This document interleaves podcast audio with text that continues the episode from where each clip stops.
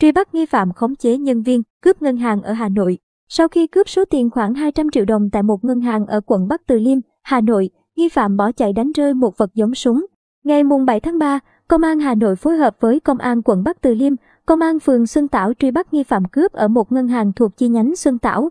Theo thông tin từ lãnh đạo Ủy ban Nhân dân phường Xuân Tảo, sáng cùng ngày, nhân viên ngân hàng trên bị một nghi phạm khống chế, yêu cầu đưa tiền.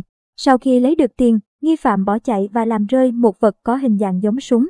Lực lượng chức năng kiểm tra thì xác định đó không phải là súng, vị lãnh đạo nói. Lãnh đạo địa phương cho biết bước đầu xác định ngân hàng bị lấy mất khoảng 200 triệu đồng.